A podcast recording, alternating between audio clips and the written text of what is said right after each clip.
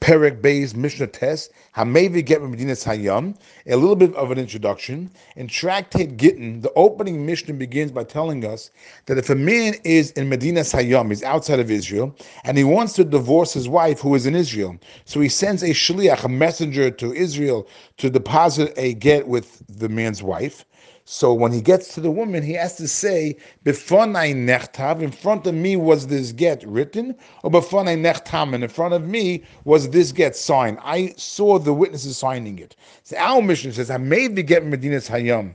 If a person is bringing a get from outside of Israel, when he goes to the woman to give her the get, he says to her, Lo ishto. He, this messenger, should not marry the divorcer's wife. Because then people are going to say that when he said before nechtam, he wasn't saying the truth. He was only saying that so he can marry her. Therefore, he's not supposed to marry. Like we said, you're not supposed to put yourself in a situation where people are going to suspect you of doing wrong. Next halacha, mace. Even though normally we need two witness, witnesses, but if one witness testifies that a man is dead, then the wife is allowed to remarry based on the testimony of that one witness.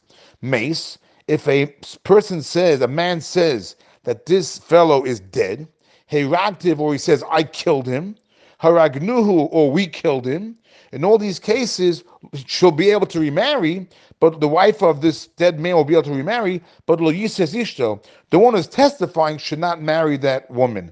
The reason is, again, because people are going to suspect that you're not telling the truth. You're only saying this in order that you can marry her. Rabbi Yehuda Omer, Rabbi Yehuda says, Haragtiv, no, if a person says that I killed him, then not only can he not marry her, but no one's allowed to marry her. Losi nasi ishto. No one's allowed to marry the guy's wife because we can't trust this guy as a kosher witness. Because once a person says I killed somebody, he's making himself a rasha. Once he's a rasha, he's a wicked person. He's not a kosher witness. The first opinion holds that's not a problem because we, do, we say Palgin Dibur, we divide his testimony. We accept his testimony that the guy's dead, but we do not accept his testimony that he's the one who killed him or that he killed him.